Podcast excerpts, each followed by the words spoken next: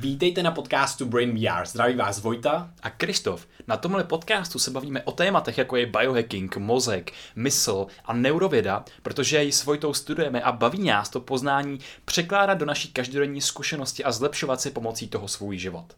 A mimo jiné nás můžete podpořit na startovači, když si třeba jednou měsíčně ne- nekoupíte kávu, místo toho nám pošlete stovku. Nám to ohromně pomůže a jsme vděční všem startovačům, kteří nás už podporují, i těm budoucím. A často se nás ptáte, kde kupujeme bylinky jako je Brahmy, Gotukola, Muku na Prudence, který máme tak rádi na paměť a zdraví mozku obecně. Kupujeme na Herbal Store, jsme s nimi spokojení, je to už přes dva roky a vždycky vás tam posíláme. Před půl rokem jsme se jim ozvali, aby jsme s nimi domluvili nějakou slevu nebo spolupráci. No a teď to konečně vyšlo, takže můžete zadat kód B2TVA a budete mít slevu 10%. Přesně tak a teď už si užijte jenom dnešní díl podcastu. Krásný poslech.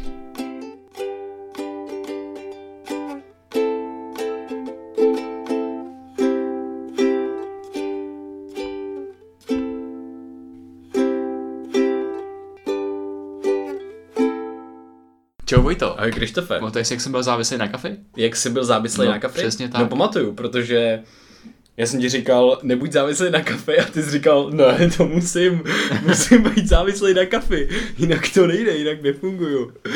Ale já jsem do tebe pořád děubal a bylo to nepříjemný, že jo. A protože to bylo takový, hm, a co by by si to kafe nedal? A ty jakože, ne, prostě to si dám. to bylo asi před dvouma rokama, že jo.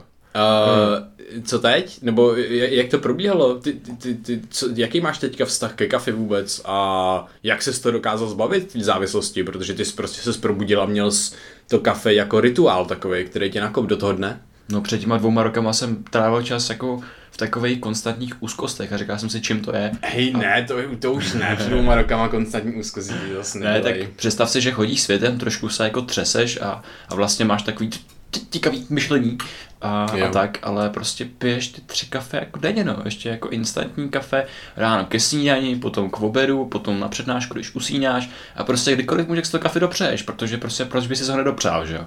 No, a tak jsem pil kafe. Nice. No a potom prostě jako, když se toho kafe zbavíš, tak máš ten absťák, že jo? Což máš jako u všeho, můžeš to mít se zeleným čajem, můžeš to mít prostě jakoby s, s tím instantním kafem, ale jakmile se ho zbavíš, tak seš ještě víc unavený, ještě víc se ti to jako do toho života nechce a podobné věci, ale nějak to trv, netrvá dlouho, to trvá pár dní a jakmile jsem toto překonal, tak jsem zjistil, že bez toho kafe se jako dost dobře obejdu. A, a začal jsem ho pít prostě jako nějakým třeba omezeným množství, nějakou určitou část dne. Nebylo to prostě najednou vázaní na to ráno, což každý má, to byl prostě jenom zvyk, jenom zvyk automaticky, že jsem šel, udělal jsem si kafe, nic jiného, než že bych to potřeboval. No a co se během těch dvou let stalo, takže já teď piju kofein v hodně omezeném množství, jakože v hodně omezeném množství. Já myslím, že ty, ty, ty nepiješ kofein, ty si, ty si čicháš ke kofeinu v hodně omezeném množství a to stačí. Já myslím, že to by to úplně stačí prostě. Ne, ale fakt si dám třeba, jsem prostě omezený na několik šálků třeba denně, ať už černýho čaje nebo zeleného čaje, kafe nepiju jako skoro vůbec. Vlastně dám si ho párkrát, možná jako do měsíce max. A asi mi to momentálně vyhovuje nejvíc, no. Mm-hmm. Možná, že to, jak jsem se všeho zbavil, tak to jsem se ještě jako zvýšil, tu svoji citlivost, protože já jsem našel něco jako základní stav svého fungování. Já jsem zjistil, jak funguju bez těch stimulačních prostředků, bez kafe, bez všech možných věcí. A zjistil jsem, že dokážu fungovat velmi dobře. Že jsem na ně byl vázaný dost často jenom mentálně, kognitivně, ale prostě já se fyziologicky bez nich jako dost dobře obejdu, protože jakmile překonám tu část, kdy se mi potom stejská, tak Ten, najednou ten crash, a ono to crash i fyziologicky, nejenom psychicky. No jasně, to stoprocentně. Tak potom dokážu fungovat fakt jako velmi dobře. A teď už jsem ve stavu, kde mě to naopak, můžu to použít jako takovej drobnej uh, nakopávač, takovej stimulant pro svoje myšlení, pro svůj fyzický výkon a tak, ale když to překonzumuju, tak mě to naopak vyhodí z té rovnováhy a je mi to mega moc nepříjemný. A hlavně mi to narušuje i už teď můj jako dost citlivý spánek. Takže já se držím hodně striktních pravidel momentálně, jak se týče Mhm. kofeinu, piju ho vlastně třikrát, maximálně čtyřikrát do týdne, co se týče jako dnů. A třeba jenom jako do druhé hodiny odpolední. Do Protože druhé hodiny a ještě to není většinou, že kafe si už vůbec nedáváš. téměř vůbec. Va- no. maximál- Dneska jsem, dneska jsem ho zrovna měl, Aha. po dlouhé době kafe s mačou ale už se ho skoro, skoro nedávám, no. Kafe s mačou jsi měl? no. Co to, jaký, co to je za kombo? tak máš matcha latte, že jo? Latte. No. Jo, ale to není kafe, to není kafe s mačou, to je matcha, jenom akorát ten našlen. Jo, není, dobře. to jako, není to jako matcha Já s si myslím, že tam máš matcha a kus nějaký jako, jako, jako, jako espressa. Ne, ne, ne, ne, ne, máš to jenom jako v mlíku, který je našlehaný, protože latečko máš našlehaný mlíko nějak Aha. slazen a tak. Hustý, já si říkám, že to na mě nemá takový hustý jako uh, přestimulační To ještě zjím, zjemníš ten efekt té mači, která je že jo, stimulační, kde je dost kofeinu, tak to zjemníš ještě ten efekt tohohle. No vidíš, teď jsem žil celý život v lži. No, jo, jo, byl jsem mystifikován. No hele, Tak prosím tě, a jak to ale, protože pro dost lidí je to kafe ráno jako docela zásadní a tak a my hodně často říkáme, že vlastně přesně to bychom neměli dělat, minimálně ne pravidelně, ne kafe ráno. Uh, protože to má nějaký negativní efekty, dlouhodobý, jako fyziologický, ale ještě než se k tomu dostaneme, jak ty ses k tomu, nebo jak se s tím vypořádal, protože co jsi vlastně udělal pro to, aby se zbavil tohohle zvyku, protože jak víme, tak zvyky, zvyku se dá docela těžko zbavovat, jak jsi postupoval ty? No prostě jsem vyřadil kávu ze svého jídelníčku. No ne, ale ráno, že jo, ty si, já si pamatuju přesně, ty jsi jako to začal Ale- nahrazovat, že jo? Já už si to nepamatuju, ale, Aha, vím, ty ale vím, že jsem, brahmy, dělal si matečko. vím, že jsem místo toho začal dělat vlastně jako jiný drink, což jsem si pořídil tu kalabasu a do toho jsem začal jako míchat tu brahmy, takže já jsem nahradil ten jeden zvyk, který jsem měl prostě mít ten hrnek v té ruce a něco pít, co něco nějak chutná a má tu výraznou chuť, tak jsem nahradil vlastně akorát tou brahmy a nějakou gotukovou nebo nějakýma jinýma čáma, já už si nepamatuju, co to bylo přesně, ale tak, takhle jsem nějakým způsobem začal, no. A když se bavíš o tom, že káva není dobrá ráno, tak proč není dobrá ráno? Protože tohoto je takový jako zavádějící, zavádějící termín. Mhm. Tak jak bys to nějak jako rozšířil tohle? Jo, jo. Uh, já bych začal asi tím, že pro nás, obecně pro lidi, teď se to řeší víc a víc, eh, řeší se cirkadiální rytmy a řeší se, se kortizol, což je stresový hormon, a melatonin. No a tyhle ty dva hormony se tak nějak střídají v průběhu dne. Melatonin se navyšuje, eh, když je večer, píkuje někdy prostě kolem, kolem 12, 1, 2, 3 hodiny ráno a, potom postupně se zase snižuje a postupně, jak svítá, tak se začíná zvyšovat vlastně kortizol, což je stresový hormon a on píkuje a probouzí nás vlastně. Ta jeho nej, nejví, nejvíc je právě prostě kolem 8. 9. ráno nebo těsně předtím, než se probudíme a, a potom se ještě navyšuje po tom, co se, co se probouzíme a vlastně má, nás má nabudit do toho dne.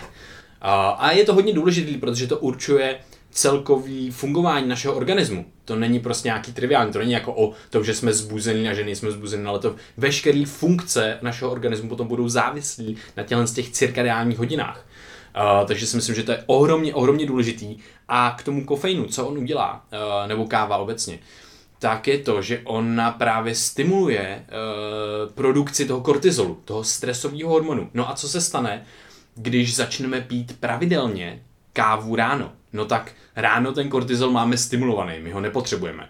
Ale tou kávou ho stimulujeme uměle, jako kdyby zvenku. A říkáme tomu tělu, nemusíš produkovat tolik kortizolu, protože já to mám zajištěný z té kávy. To se nestane po jednom, po dvakrát, třikrát, když si to dám. To se stane po týdnech nebo týdnu užívání té kávy, kdy se to tělo začne zvykat na nějaký tenhle ten externí stimul. Není to ten stimul zevnitř víceméně.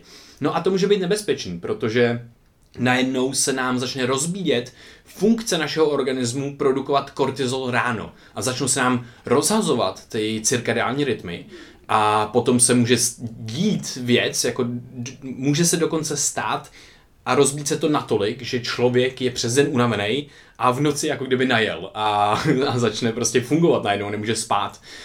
Um, a tohle je obecně v naší společnosti občas trošku nabůran. Lidi to občas mají a je to větší a větší problém a teďka eh, vyšel, vyšla úžasná knížka od doktora Sačina Pandy právě na cir- cirkadiální uh, rytmy, takže tu klidně dáme do popisku, ale jenom ta důležitost je ohromná. Mm. Jenom k té pravidelné konzumaci kávy, tak uh, ona ta důležitost se ještě zjeví na tom, kdy tu kávu prostě konzumujeme, že jo, nejčastěji. Ráno se probudíš, tak nějak se vyplazíš z té postele a máš přivřený ty oči, trošku doplazíš se k tomu kávovaru, jediný, co umíš, je zapnout ten zelený krofík, aby se ti udělala ta káva a to samý prostě třeba jako odpoledne. Žiješ v tom společenském návyku, kdy máš za to, že ta káva a ten kofein tak ti pomůže od té únavy, pomůže, se, pomůže ti se jí zbavit.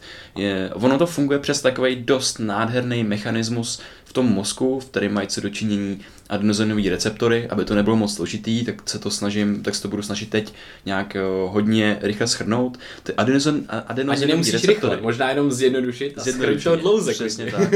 Tyhle receptory tak můžou za naši, za naši přirozenou unavenost je to přesně jak procházíš tím dnem, tak se ti v těle hromadí unavenost. Představ si to jako nějaký odpadní látky tvýho energetického metabolismu. Každý buňky, která nějakým způsobem pracuje, tak vyšle tuhle tu molekulu do oběhu a ta se potom naváže na ten receptor, ten adenozin, se naváže na ten adenozinový receptor v mozku a mozek tak mu stoupá hladina, kdy on měří tu svoji unavenost. A, a tahle unavenost je super zdravá pro naše usínání, protože když máš pocit únavy, tak potom i snadněji usneš a líp se ti potom produkuje i ten melatonin. Takže má to takovýhle jako oboustranný efekt a je to pro nás důležitý.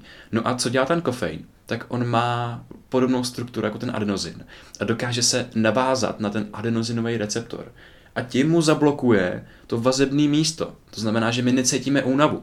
Ten adenozin nám signalizuje tu únavu v tom mozku. Jo, je důležité uh, si říct, že ten adenozin je ta aktivační molekula, která mu říká, hele, jsem tady a uh, stimuluje ten receptor, ale ten kofein dělá to, že ho inhibuje, tak je to takzvaný antagonista takže vlastně ho nestimuluje, jenom zabere místo tomu adenozinu. Jo, je to jako kdyby si zašpuntoval prostě flašku a nic tam nemohlo týct, mm-hmm. jako ten adenozin a tak. tak. Takhle přesně funguje kofein. No a jenže co se děje třeba, tak když si dáme to espresso třeba ve tři odpoledne a zalejeme tyhle ty receptory v tom mozku tím kofeinem, tak ten adenozin tam jako je někde kolem. A ten adenozin, to je ta aktivní únava v tom mozku, kterou my necítíme, protože se nedokáže navázat na ty receptory. No a ten kofein, když se po nějakým svým poločase rozpadu nebo potom, co se odváže z těch receptorů, eh, když se odváže, tak se tam potom navážou všechny adenozinové molekuly, které jsou kolem, které se ještě jako zvýšili to svým množství během toho, co jsme měli ten kofein. A najednou my máme ten crash, to prostě, kdy třískneme tou hlavou v beton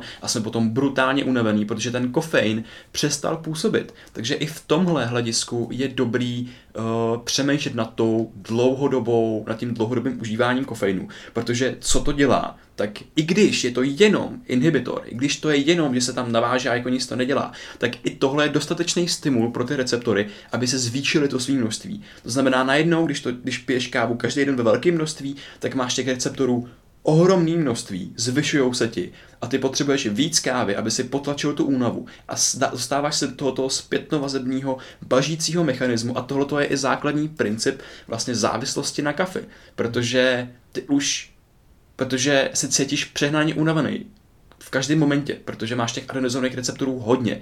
A ty najednou ten tvůj krok, co pro to musíš udělat, je takový jako kofeinový detox, že se toho prostě zbavíš. A necháš ty receptory v tom mozku přírodně snížit na nějakou optimální úroveň, aby si mohl dlouhodobě dobře fungovat a nemusel si únavu zabíjet právě jako neustále tím tím kofeinem, což ti potom ve výsledku narušuje i spánek a potom ráno si dáš zase ten kofein, protože už bez toho nedokážeš normálně fungovat a prostě pak se z, z tohohle toho cyklu nejsi schopný dostat. Hmm.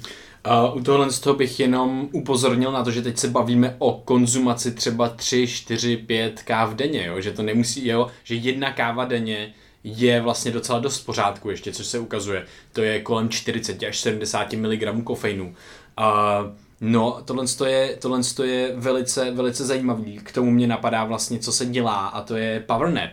To je vlastně, když si dám nějakého šlofíka a těsně předtím si dám espresso nebo nějakou kávu a jdu si lehnout hned, tak to je super jako mechanismus, protože se mi, že jo, vyčistí ten adenozin částečně, uh, to se vyčist, právě čistí tím spánkem. A zároveň mi to zablokuje uh, ty receptory potom. To znamená, že tam mám tam ten dvojitý efekt, kdy vlastně mám, ano, i se zbavím té únavy, jako reálně a přírodní cestou, tím spánkem, ale dostanu i ten boost toho kofeinu, takže potom jsem jako dost dobře najetej a hodně dobře to zlepšuje kognitivní funkce a nemá tam ten, není tam potom takový uh, crash uh, po tom kafi, jako jsme zažili normálně. A ty jsi říkal jenom zajímavou věc, uh, že v průběhu dne se tam vytváří vlastně toxické látky a tak podobně. Mě to hrozně baví tohle, protože myšlení je toxický. Každá dělá aktivita je toxická a my potřebujeme spát, aby jsme ty toxické látky potom vymili z mozku. Něčem, je to v podstatě taková myčka v mozku, který se říká glymfatický systém a vlastně tlakově tam přímo projí, proží tekutina a vymývá ten mozek, aby tam ty toxické látky nebyly. A tak to mi přijde hodně zajímavý. Mm, jo, a k tomu je taky ještě důležité zmínit, proč jsem řekl, že tu kávu piju třeba do té druhé hodiny až jako čtvrtý hodiny. Jako co ten efekt má vůbec co společného s dobrým spánkem a dalšíma věcma. No tady je super důležitý si uvědomit, že kofein má poločas rozpadu něco okolo 4 až 6 hodin. To znamená, že když si ve 3 odpoledne vypiju dvojitý espresso, tak mi v 9 večer ještě jedno malý bude kolovat krví, protože ten kofein se nerozpadá tak rychle. Takže kdokoliv, kdo pije kávu, tak každou noc usíná s kofeinem v krvi, protože není schopný se ten kofein vlastně efektivně vyčistit z toho těla. A proto je důležité myslet na to množství, protože káva známe její benefiční účinky pro naše tělo, jako má obrovský benefiční účinky, ale ten největší strašák je právě, co se týče spánku protože to narušuje melatonin, to narušuje prostě naše usínání, ale i hluboký, hluboký fáze spánku.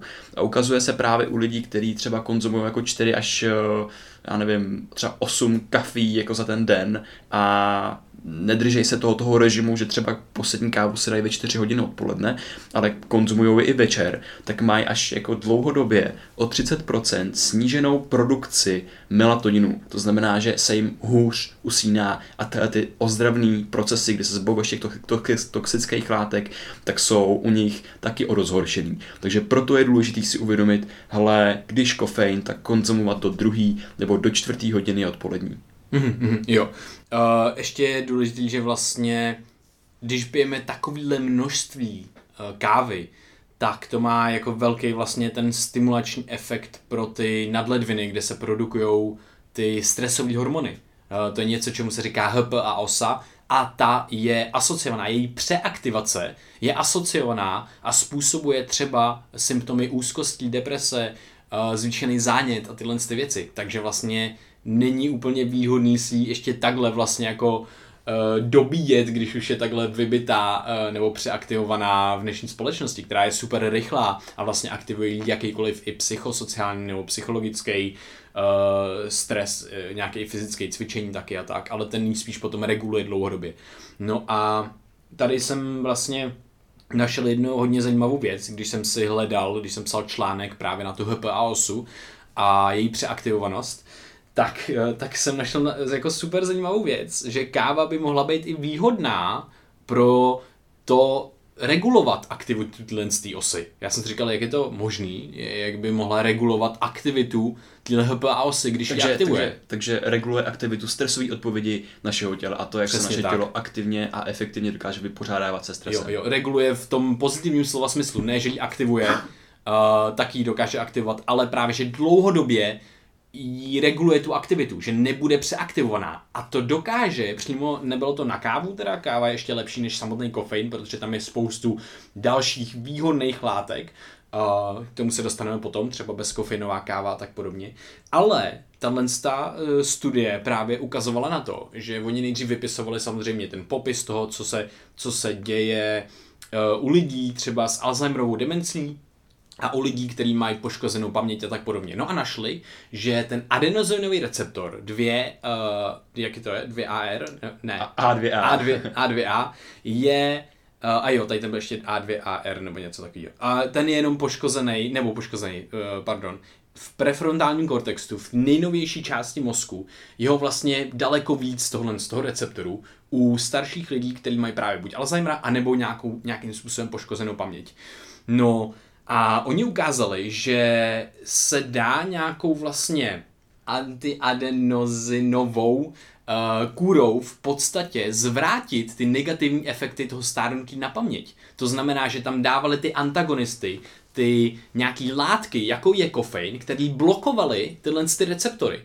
Jo, a vlastně zvrátili tenhle ten negativní efekt, eh, kdy máš hodně tělen z těch receptorů a hodně se aktivují. Prostě ta přeaktivace tělen z těch receptorů, přesně když piješ 4 až 8 káv denně, nebo 3, u někoho samozřejmě to je třeba mín káv, jo, ale tak se ukázalo, že to zase dokázalo zlepšit tu paměť, takže úplně úžasný. No a co je zásadní, je to, že ono to vlastně udělalo jeden skvělý efekt a to je to, že v hypokampu, což je oblast, která, je, která vlastně zajišťuje paměť, nejdůležitější oblast pro paměť v našem mozku, tak eh, tam jsou glukokortikoidové receptory. To jsou ty receptory, které snímají ty stresové hormony, které snímají třeba ten kortizol a tak dále. No a co se ti stane, když stárneš? Uh, věci se opotřebovávají a stejně tak se opotřebovávají i tyhle ty receptory. To znamená, ty celý život produkuješ kortizol, různě, že jo, během dne prostě ráno ti navýší a tak dále, máš stres, navýší se ti a ty receptory ho chytají. Oni ho chytají a je to super. Uh, jenomže oni potom jsou necitliví na ten kortizol. Takže oni ho chytají, ale neví pořád, že tam je, nedokážou poslat signál, že ho chytli. Prostě jsou tak nějak jako narušený. No a to se ukazuje, že potom způsobuje zhoršování paměti, všechny ty negativní e, e, věci stárnutí s kognitivníma funkcemi, hlavně právě se s pamětí a u Alzheimera taky. No a co se, co se nestalo? Oni, když zablokovali ty adenozinové receptory tím kofeinem, tak uh, oni citlivěli zpátky ty glukokortikoidové receptory v hypokampu což bylo úplně neskutečné. Udělali na to přímo studii, aby potvrdili tenhle efekt a přímo to mělo tenhle ten efekt. Velice specifický. Takže nějakým způsobem jsou adenoz, adenozinové receptory propojené s těma glukokortikoidníma a to ovlivňuje paměť. No a co se děje dál? To je ze všeho podle mě nejlepší. A to je to, že když ten glukokortikoidní receptor chytne ten kortizol, chytne ten stresový hormon, tak pošle zprávu mám kortizol, mám ten stres už, už nepo, nepotřebuješ mozku, prosím, už nereaguj na stres, už máme dost tohle z toho stresového hormonu, já už ho nepotřebuju víc, už ho mám, to je v pohodě. Tohle to předtím neuměl, když byl necitlivý. Neuměl říct, hele, už mám kortizol, už ho nepotřebuju, protože byl rozbitý, neměl mluvit, byl němej. Ale teďka dokázal poslat signál té mozkové části, která říká, máme stres, potřebujeme produkovat víc kortizolu a posílá signál do těch nadledvin, kde ten kortizol je produkovaný. Tohle to se zase citlivělo. Takže dlouhodobě, když máme nějaký nějaký kofein, něco, co blokuje ty adenozinové receptory, tak se nám dlouhodobě zlepšuje stresová odpověď, protože reagujeme citlivě na ten stres. Takže velice rychle se nám sníží produkce těch stresových hormonů, když ten stres přijde. A podobný efekt má meditace. Meditace přijde rychle stres, my reagujeme na ten stres, ale pak rychle odchází. To se ukazuje znovu a znovu ve studiích. Úplně stejně to dokáže ten adenozin, nebo velice podobně. A snižuje přeaktivaci tvý HP a osy, o kterých jsme mluvili, která ten stres spouští. Takže já jsem prostě, když jsem našel tuhle studii, eh, tak úplně vlastně jako to je neskutečný, že jo? To je neskutečný, co tohle dokáže a teďka jenom se pobavit, jak to prakticky využít, protože víme, hm, hodně kávy, hodně při aktivity HPA osy, hm, tak kolik kávy, aby vlastně se ta HPA osa regulovala, aby jsme správně reagovali na stres a aby jsme to nějakým způsobem vyrovnali? No, pojďme to vzít fakt úplně od těch nejmenších detailů. Teď se mi tady vykreslilo hodně věcí. Super. A to je právě jak to prakticky využít, protože i káva sama o sobě, tak ona obsahuje třeba různý polyfenoly, což je třeba kyselina chlorogenová, která paradoxně působí proti vysokému tlaku, zvyšuje odolnost buněk jako uvnitř. Takže káva je efektivní jako pro snižování stresové odpovědi jako taková a obecně. Ale pojďme zůstat v tom mozku u těch adenozinových receptorů, protože to je hustý. Uh, abych to schrnul, tak teda adenozinovní receptory, tak jejich, když je, když je zašpuntuješ, když tam nepustíš ten adenozin, tak prostě to má nějaký efekt na to, že se ti neprohání tolik stresových molekul v tom těle a dokážeš obnovit tu funkci té správné stresové odpovědi, což pak má vliv na tvý mentální, fyzický zdraví a všechno ostatní. No a když jsme si předtím řekli, že když piješ vysoké množství kávy denně, hodně, hodně dlouhodobě, tak se ti tím zvýší počet adenozinových receptorů dlouhodobě, protože prostě budou mít stimuly. To znamená, že když si potom třeba ten kofein nedáš, tak tam, nebo že jo, každý večer, když ten kofein se jako odváže, tak ti se ti tam navážou prostě ty adenoziny, který ti, který ti aktivují ty receptory, což má třeba nějaký nebo teď se nebavíme o tom efektu, jaký to má na ten, na ten stresový, ale třeba je to tak odpověď, kterou nechceme, protože tam je prostě hodně moc těch receptorů. Takže tohle v první řadě, jako první bod, tohle držet v nějakém rozumném měřítku tím, že si dávám pauzy od kávy a dokážu ten systém udržet v nějakých, v nějakých mezích, abych z toho mohl benefitovat. Protože ten adenozin je pro nás důležitý jako únavu, nějaký, nějaká únavová molekula pro usínání a tak dál. To jsme si řekli. A teď pracujme s tím letím, řekněme, kofeinem, s tím špuntem, tak nám může tu stresovou odpověď vylepšit. Takže jedna možnost je kofein. A už jsme řekli, že ho nemůžeme pít nějakým jako extrémně velkým množství, ale prostě držet to pod nějakým limitem. Třeba ideální jsou třeba z těch eh, metastudií 1 až 4 kávy denně právě poslední maximálně 6 hodin před spaním, což vychází prostě jako, jako úplně, úplně nejlíp podle mě jako ze všeho. No a tohle tak teda bude mít prostě nějaký už efekt na ten adenozinový, na ten, na ten stresový systém. Další verzí tak může být mikrodávkování kávy. Mikrodávkování třeba toho kofeinu. To znamená, můžeš mít něco, kde se ti ten kofein uvolňuje pozvolné, jako je třeba kofeinová žvejkačka, nebo co ti napadá jako ještě nějaký jako microdose Já bych, já, já mě napadá vlastně jako věci, které fakt si naměřím to, že budu mít třeba těch 10 až 20 mg kofeinu, mm-hmm. kdy se ukazuje, že prostě tohle to asi bude dlouhodobě pro někoho, kdo chce čerpat ty efekty, toho blokátoru, toho adenazinu, toho špuntu, bude asi nejvýhodnější, protože on tam, ne, tam nebude ten efekt e, zvyšování těch receptorů, ale přesto jako nejde to dělat roky v kuse, samozřejmě vždycky nějaká pauza, den, týden je na místě. Ale ano, mě napadá vlastně nějaká tenhle, ten, nějaký tenhle ten způsob, jako jsou třeba kofeinové žvejkačky, který já si přímo naměřím tak, abych měl ten, jo, jinak průměrně, když máme 100 mg džojkačku s kofeinem, tak se nám do oběhu uvolní asi 77 mg kofeinu. Jo, takže Což je jako jedno velký espresso. No, jo, jo. Takže dvojitý. no a další verzí, že jo, tak může být právě jako i dekofeinová káva. Teda mhm. pokud nechutná kentus, protože většina z nich chutná kentus, ale dekofeinová káva obsahuje prostě do 9-10 mg kofeinu, což je, je vlastně 8, úplně, no. úplně ideální. A zároveň z těch studií, když porovnávali kávu s kofeinem a kávu bez kofeinu, tak se ukázalo, že obě dvě ty kávy tak měly super účinek prostě pro to fyziologické zdraví těch lidí, co se týče nějakého cévního oběhu uh, i nějaké kognitivních schopností. To znamená, že že ty obě kávy, že, na tom, že se na tom nepodílí jenom ten kofein na těch benefičních účincích, ale právě ty další látky, ty polyfenoly, mm-hmm. ten kafetrol, kahveol, který jsou prostě jako v tom obsažení. Už v tomhle to může být ta dekofeinová káva jako obrovským, obrovským benefitem. A potom další způsob, jak mikrodávkovat kofein, tak jsou třeba kakový boby nebo hořká čokoláda, který mají ještě jeden super věc, hmm. protože tam mají svého kofeinového parťáka. Hmm. Protože kofein má svého skvělého parťáka, patří spolu do stejných chemických Je to takový bro. Je to takový bro, prostě jsou spolu vychovávaný od mala. A liší se jenom v tom, že prostě uh, ten jeden tak něco chybí. Jako třeba to mi chybí vlastně, já ji mám všechny, tak, tak to mi tomu parťákovi chybí metalová skupina.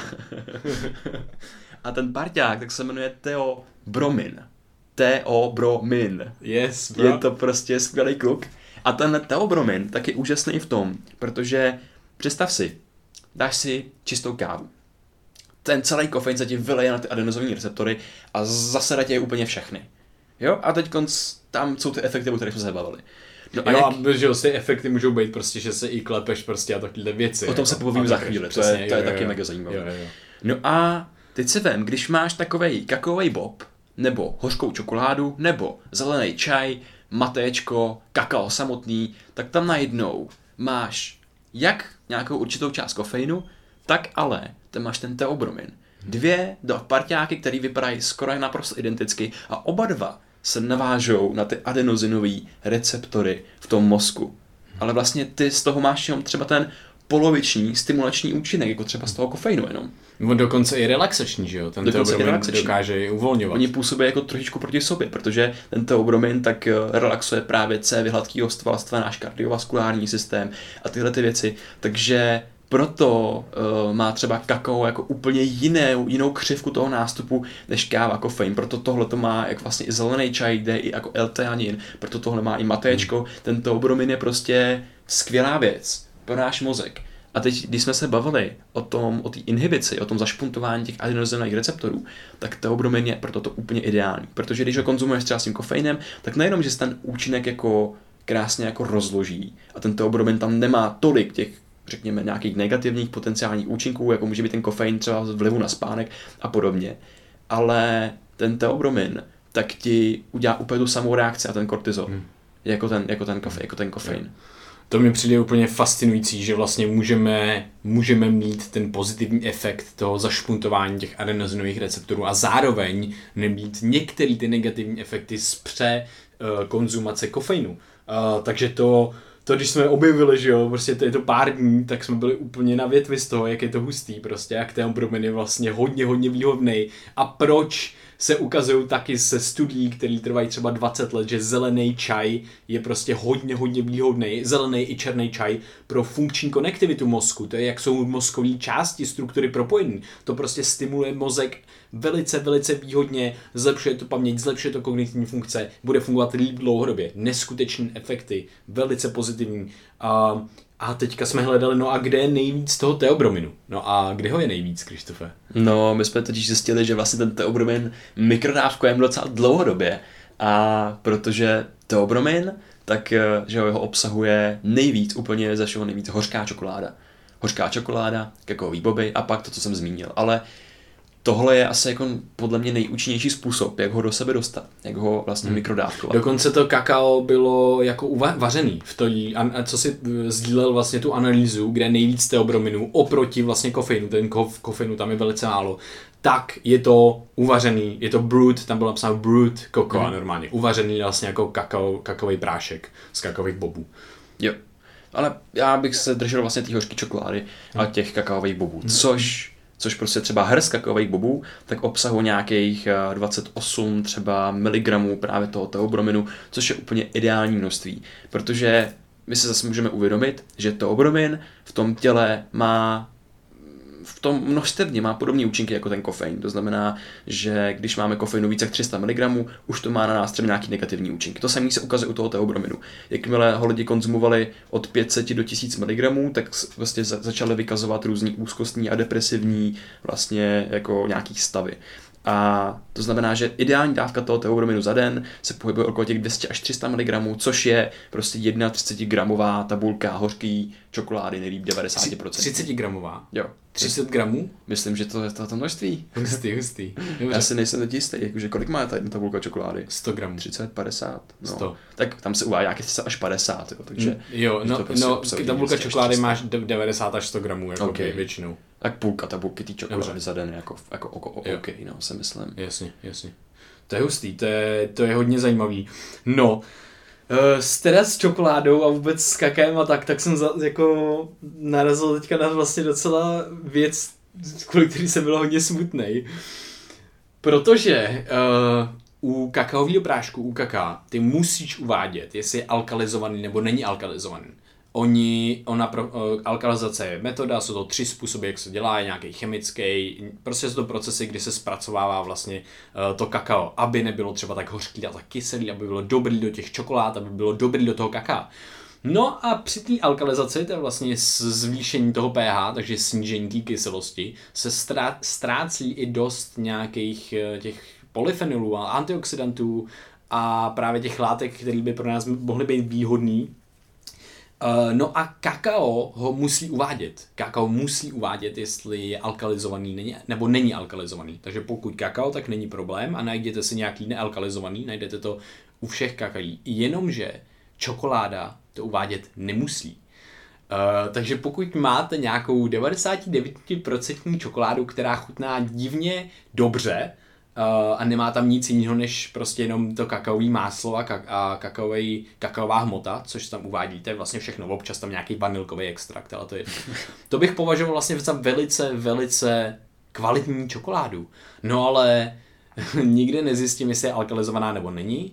a čím lepší bude, tak tím víc alkalizovaná bude, protože bude tam mín, mít té kyselosti a mín té hořkosti, takže vlastně zvládnu i 99%. To neznamená, že to je že to je blbost to jíst, ona bude mít tím, že ty kakaový boby a čokoláda obecně má ohromné množství těchto super látek, tak tam pořád bude dost velké množství, ale o nějaký prostě množství jako přijde. Uh, takže uh, si myslím, že je výhodný si najít nějakého dodavatele, k, který bude mít nealkalizovanou, uh, nealkalizovanou čokoládu a některý to samozřejmě uvádějí, protože je to pro ně výhodný to uvádět, když mají nealkalizovanou, protože to je samozřejmě lepší produkt a je to taky dražší teda bohužel, protože prostě uh, ta, ta příprava tak je, je daleko náročnější. Mm. Takže tohle mi přišlo jako zajímavý, co jsem objevil vlastně v posledních pár dnech, no, trošku jsem, byl, trošku jsem byl smutný, ale teď už si na to dávám bacha a vlastně jsem si koupil prášek kakaový, nealkalizovaný a budu teďka hledat právě čokoládu Uh, už jsem nějakou našel českou, ale budu hledat dál hmm. a zkusím testovat. Zdávej to. Přesně. to, je, to je dobrý vidět. For the chocolate. takže, takže jak poznáš prostě kvalitní čokoládu? To, že má, když je třeba 99%, má nějakou trošičku jakoby nakys, nakyslou chuť. No jako takhle, on, oni zase se dají vybrat prostě jako kakaový boby, které jsou fakt dobrý, protože některé kakaový boby jsou takový jako fakt nasládlý a ne tak kyselý. Takže nejlepší je, když tam je uvedený původ těch bobů, protože to většinou potom je daleko kvalitnější čokoláda. Jo, protože prostě ty máš vybraný jako boby, které jsou prostě dobrý a vy, jako dost často to není alkalizovaný, když ten výrobce si dá tu práci s tím tam psát původ těch bobů a tak dále, tak to se ukazuje, že může být jedna z nejkvalitnějších čokolád. Jo, to je super zajímavý. Hm. No a Krištofe, mě by zajímalo vlastně ještě ty efekty, různé efekty na různý lidi, protože prostě, jak to, že ty kofein vůbec třeba nemůžeš a já si dám espresso a jsem úplně v pořádku, jenom jsem najetej, můžu psát články na Code of Life. A, a je to pro mě vlastně docela výhodné si dát jedno espresso, já si většinou mám lungo a zpracovávám ho v pohodě. Jak to, že ty si čukneš k jakýmukoliv stimulantu a prostě vybouchneš do vesmíru? Ale my jsme docela dost zajímavá jako případová studie, že jo? To ano. Protože my jsme dvě, dvě odlišné skupiny, skupiny genů, jakože a to doslova. Protože Prostě v evoluci se vyvinuly různý uh, geny, který mají za účinek dělat nějakou práci v našem těle. A jeden z nich je třeba, ale tady budu tvořit enzym, který mi pomáhá zpracovávat toxické látky z vnějšího prostředí, jako je nikotin, jako je kofein, jako je, já nevím, co všechno se jako pod tím představíš. No a, a prostě existují tohoto genu, existují dvě formy, takzvané dvě alely. Jmenuje se CYP1A2 a CYP1 teď se nepamatuju ten druhý. Ale prostě jsou nějaké jako těho dvě formy. No a v populaci tak jsou lidi, kteří nosí buď jednu, anebo tu druhou formu tě, těch genů je více, potom se ještě řekneme o dalších, ale tohle v těch játrech, tak je ten jako asi jako jeden z těch nejzásadnějších.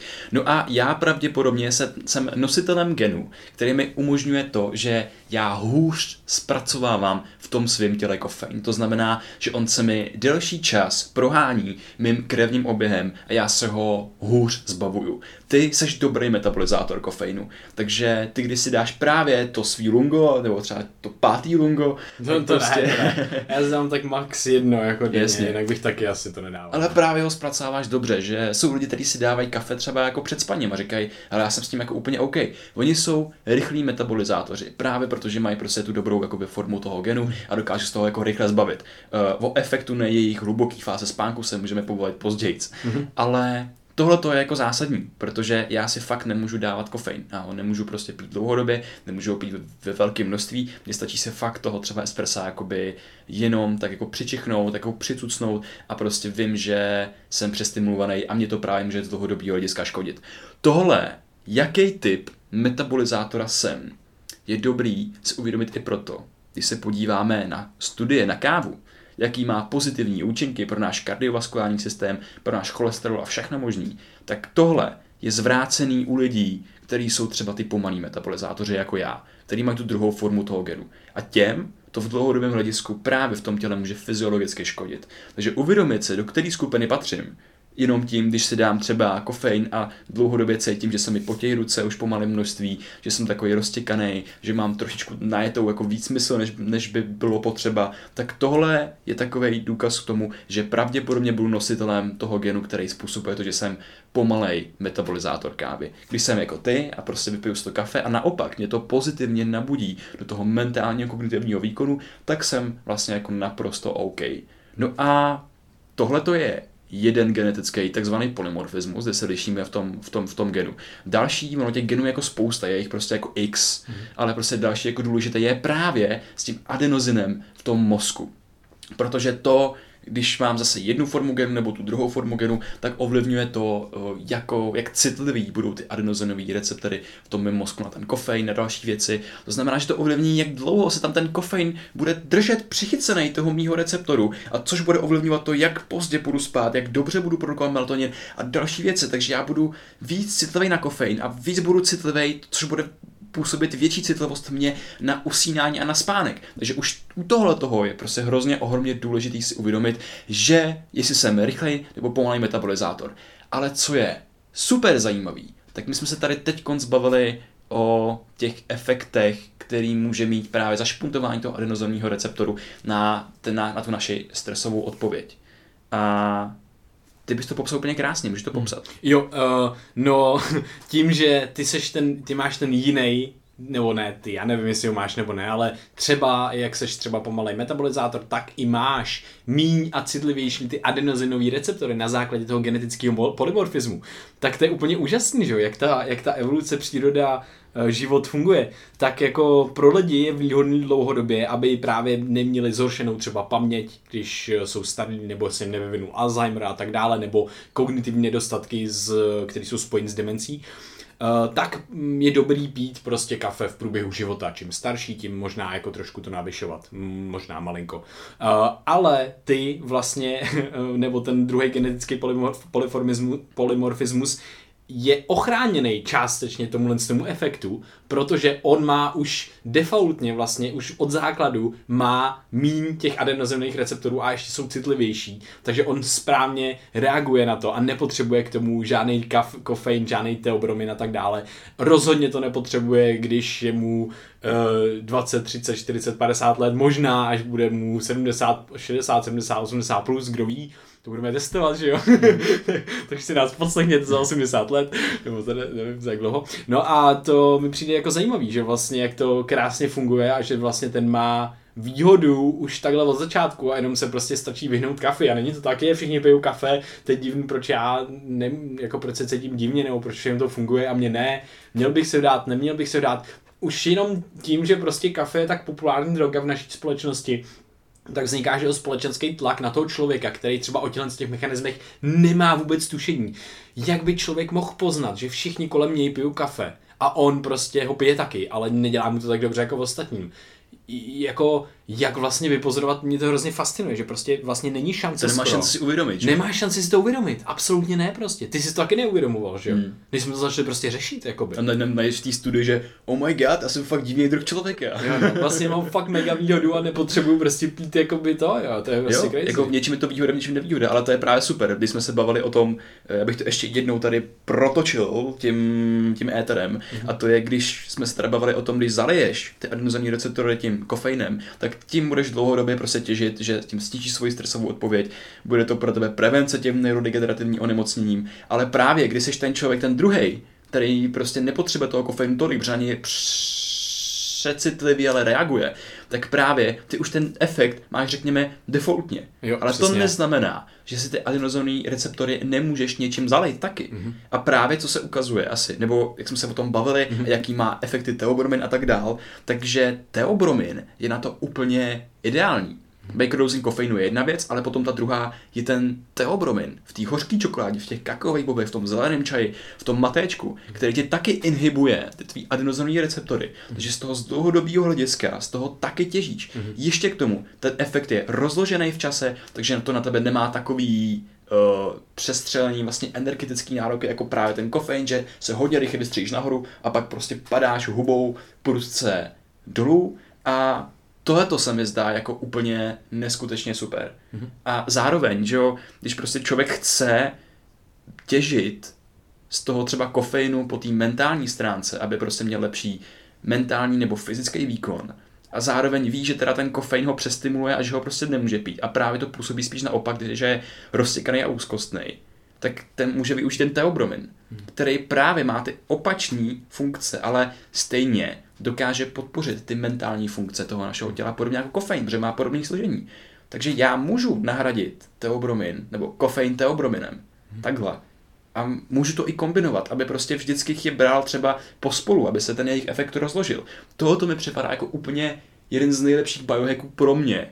Když prostě jsem si řekl, hele, já nemůžu pít kofein, teď prostě musím ho vyřadit ze svého života ale ta čokoláda, kakový boby, tak mi neskutečně pomáhají. A mimo to, co, jsme, co o, tom, o, tom, o tom mluvíme pořád, že kakový boby mají efekt na opravu našeho DNA, když se třeba špatně vyspíme, hmm. protože působí na různý biochemické dráhy a podobně. Kakový boby vůbec považujeme za úplně nejvíc, nejlepší superfood, nejenom jako subjektivně, ale prostě jsme našli analýzy, kde analyzovali různé superfoods a kakaový boby obsahovaly nejvíc všech těch nám prospěšných látek, zapínají třeba právě ty sirtuiny a takové dráhy v těle, které opravují prostě DNA, což je neskutečný. Přímo na to byla studie, kdy eh, na základě poškození DNA při nedostatku spánku, tak eh, kakaový boby dokázaly zvrátit tenhle efekt. Takže fakt eh, kakaový boby jsou top. Uh, no já bych ještě se chtěl uh, jenom pověnovat tomu, že si, ty si řekl, že někdo si může dát kafe a jít spát a je v pohodě. Tak uh, právě, že ze subjektivního hlediska ten člověk, ano, do, do opravdy může prostě usnout a necítit vlastně nějaký efekt nebo něco, ale studie ukazují, že subjektivní pocit a, a tak pro nás jako nemá moc velkou váhu v tomhle tom, kde jde prostě o to, že se mu zhorší ten hluboký spánek, že se mu naruší kvalita toho spánku na základě tohohle. Mm. Ono je vlastně taky zajímavý zmínit, když jsem se potom jako rejpal v těch studiích ve všem možných a snažil se najít nějaký pozitivní účinky třeba kofeinu, jak to třeba neporušuje spánek, tak ne. Jakýkoliv množství kofeinu v těle přes den, tak porušuje spánek. A to neznamená, že bychom ho neměli konzumovat, že bychom ho neměli pít. Je to prostě součástí různých potravin, různých drinků. Je to prostě obraná molekula těch rostlin, aby se bránili před jako okolním světem a my z toho jako neskutečně těžíme. A většinou ten kofein nekonzumujeme v čisté formě, jako je třeba právě, já nevím, no nevím co. Kofeinová tableta. Kofeinová tableta, no.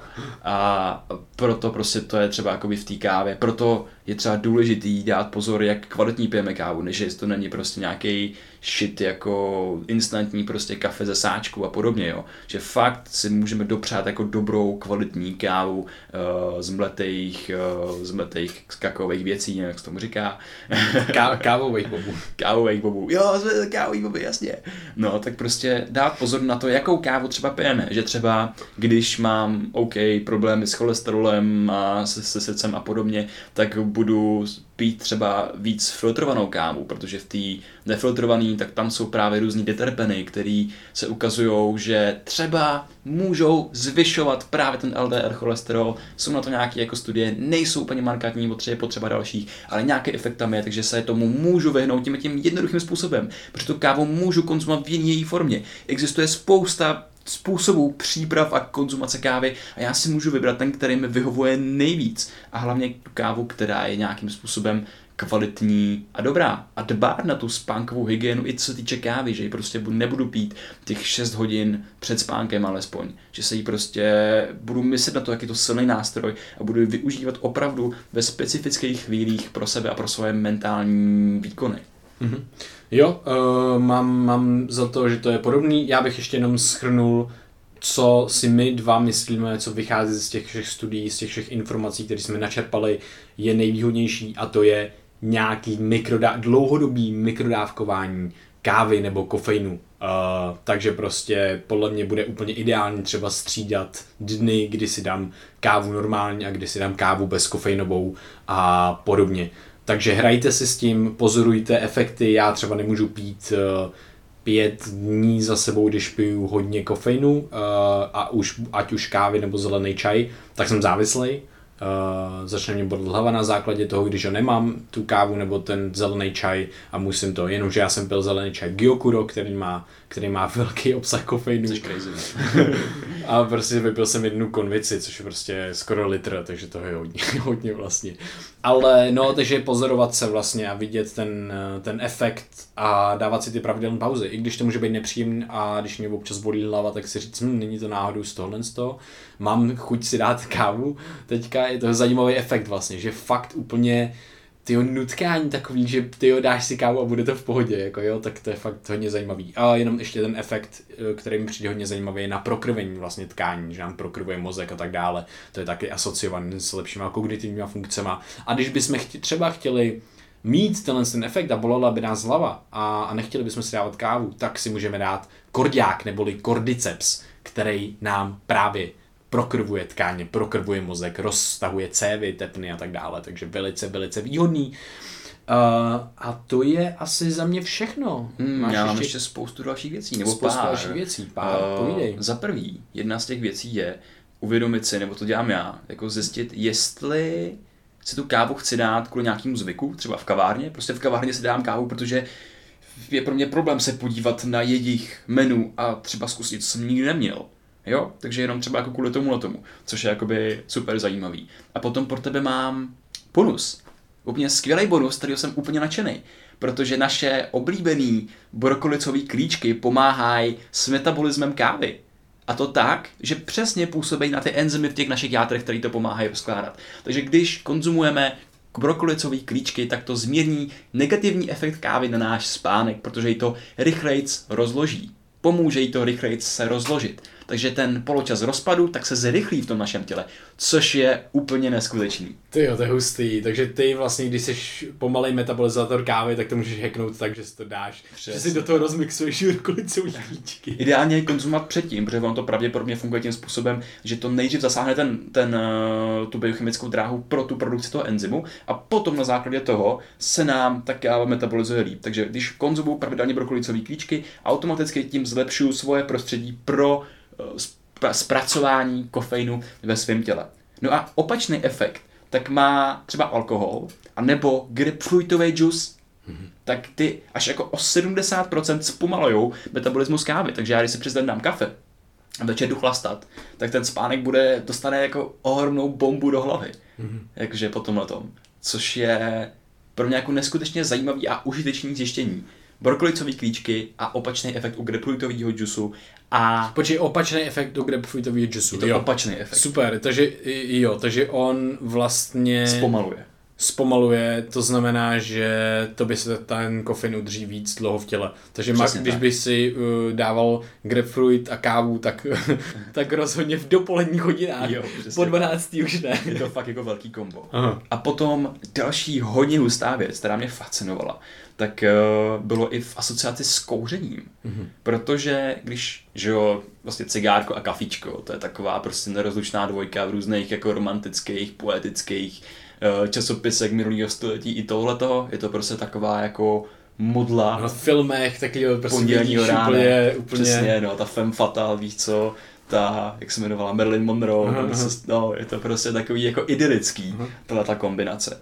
No a ukazuje se, že lidi, co kouřejí a zároveň u toho konzumují kafe, což když se podívám třeba do svých jako rodinných kruhů, tak tam jsou lidi, kteří kouřejí fakt hodně a pijou u toho enormní množství kávy, nefiltrovaného prostě logru a takhle.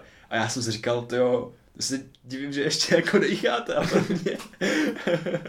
ne, ne, ne, fakt, ale je to fakt jako enormní množství. No ale co se z těch studií ukazuje, tak je, že právě to kafe těm lidem pomůže líp zpracovat ten kofein a naopak.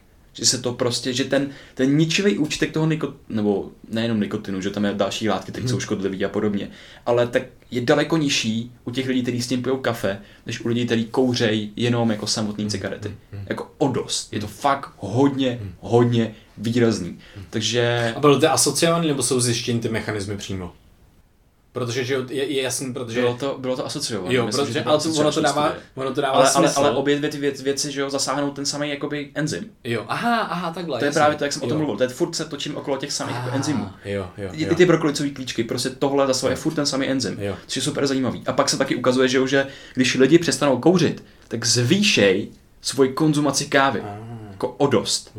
A zároveň to je ten jako absťák, že se cítí, že se furt potějí ruce a podobně. A ono to může být jenom, že, že prostě konzumují jako daleko větší množství kávy, úplně jako intuitivně, Jo, že jo, nahrazují ty cigarety tou kávou, což je hrozně zajímavý. Jo, mně přijde hodně zajímavý to, že vlastně máme různé takové tendence v tom životě, ta evoluce a vůbec co jíme a tak, tak konzumovat ty věci, které mít chuť na věci, které jsou pro nás dobré, protože prostě ta káva nejenom, že ovlivňuje teda ten enzym, tu aktivitu enzymu, která který může spouštět kaskádu celých reakcí, protože prostě ty na to máš chuť, protože si to asociuje to tělo s tím dobrým metabolizováním nebo zlepšením funkce vlastně prostě toho organismu, ale zároveň tam jsou i ty látky, že jo, flavanoly, flavonidy, antioxidanty, které zase budou mít nějaký efekt na třeba snižit, snižovat ten karcinogenní efekt těch, že jo, toho kouře a tak dále, jako minimálně třeba, ale prostě jo, že uh, ta chuť může být zakonzervovaná v takhle hluboko vlastně v nějaký jako biochemii a procesech uh, organismů, což mě jako hodně, hodně baví tohle. Jo, to je super, no. No tak jo, hele Krištofe, díky no, moc za... Já ti, já ti ještě chci poděkovat taky, protože se tě chci zeptat na Bulletproof kávu. A, ah, ještě Bulletproof kávu. No dobrá. Hele, bullet, ještě mi chceš poděkovat za Bulletproof kávu. Jo, uh, Bulletproof káva je musím, skvělá. Protože, protože já ji sám udělat moc neumím. Jo, ale od tebe. Bulletproof káva je hrozně hustá, protože ukazuje se, že když emulzifikuješ uh, kofein, což znamená, že ho rozšleháš a vlastně buď s mlíkem, a nebo právě s máslem, kde je spoustu butyrátů a po kterém budeš vonět krásně. jako máslo. jako máslo, ne jako což máslo. Je, což se ukazuje, že je super pro signalizaci toho, že jsi zdravotně v pohodě. Uh-huh. Jo, jo. Takže butyrát velice výhodný je pro kognitivní funkce, pro náš mikrobiom a jenom tak dále. Se, jenom, jenom, bych nerad potom ve mně se spatřil třeba lidi, kteří se tak natíli máslem. Jo, takže jo, jo. v určitém množství. No hlavně prostě to potom ty mikroby, no to je jedno, prostě, mikro, prostě dobrý pro náš mikrobiom. Přesně. Uh, ale uh, co se ukazuje je, že to pomáhá právě se vstřebáváním kofeinu a vůbec těch látek z kávy, které se navážou do takových, vlastně si můžeš představit, co dělá tuk. On má vlastně, on dělá takový kapsičky, takový koule, v podstatě Kilo, takový tukový tukový vlastně takový kuličky a do nich se uzavřou třeba ten kofein, ty látky a tak dále, takže udělá to úplně takovou krémovou prostě příchuť, krémovou takovou emulzi v podstatě z toho kofeinu, eh, z té kávy a z toho másla a k tomu tam přidáváme MCT olej. A co se ukazuje, tak eh, vlastně emulzifikace pomáhá s tím MCT se vstřebáváním toho MCT oleje.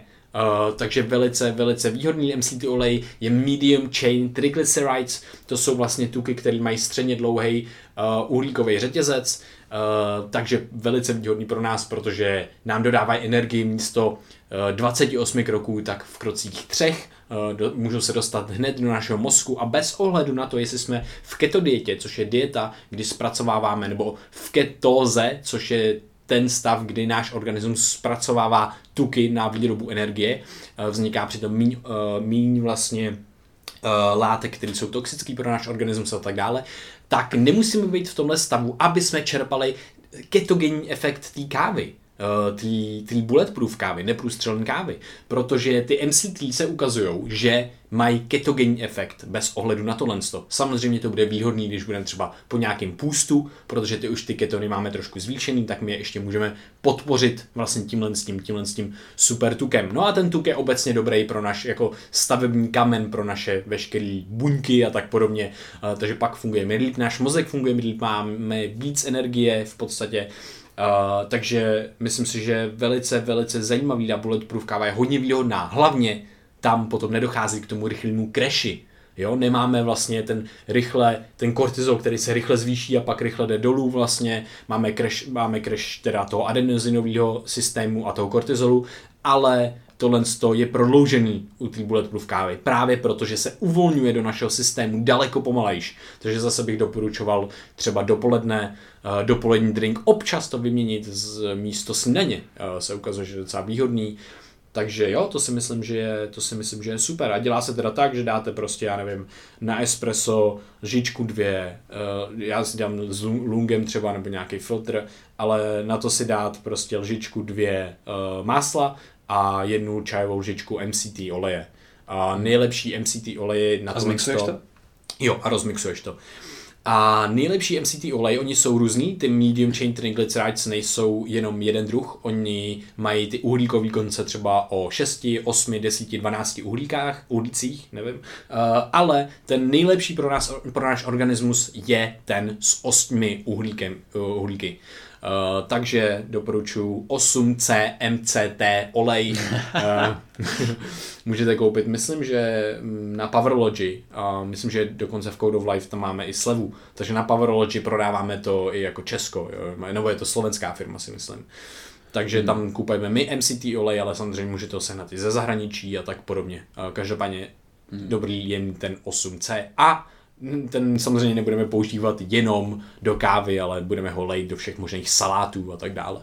Hmm, nebo u Ospreyho, že jo, se dá se na Dave jo, Osprey. Dave Osprey, Octane, Brain Octane. Hmm. Jenom k tomu pomalému uvolňování. Tak ono se uh, asi jako netuší úplně díky čemu to je, že se prostě pomalu uvolňuje jako z toho ten kofein do těla. Pravděpodobně to bude kvůli tomu, že se zasáhne víc metabolických drah naraz, že jo? No, Protože no, ne, ne, ne, ne, ne, ono se to ví, ono se to ví a je to kvůli té emulzifikaci. Já jsem to přímo našel na to studii. Fakt? Já jo. jsem totiž nemohl nic najít na to. Já jsem na to hledal a našel jsem to. Hmm. Je to přímo emulzifikace vlastně, uh, oni v té studii, co jsem našel, tak to je ještě skvělý, to je ještě lepší. Ta emulzifikace, co jsem našel, tak byla v mléce. A jenom prostě nějaký polotučný mlíko. A tam není skoro žádný tuk. A už tahle emulzifikace snížila, uh, snížila vlastně absorpci a uh, uvolňování toho kofeinu.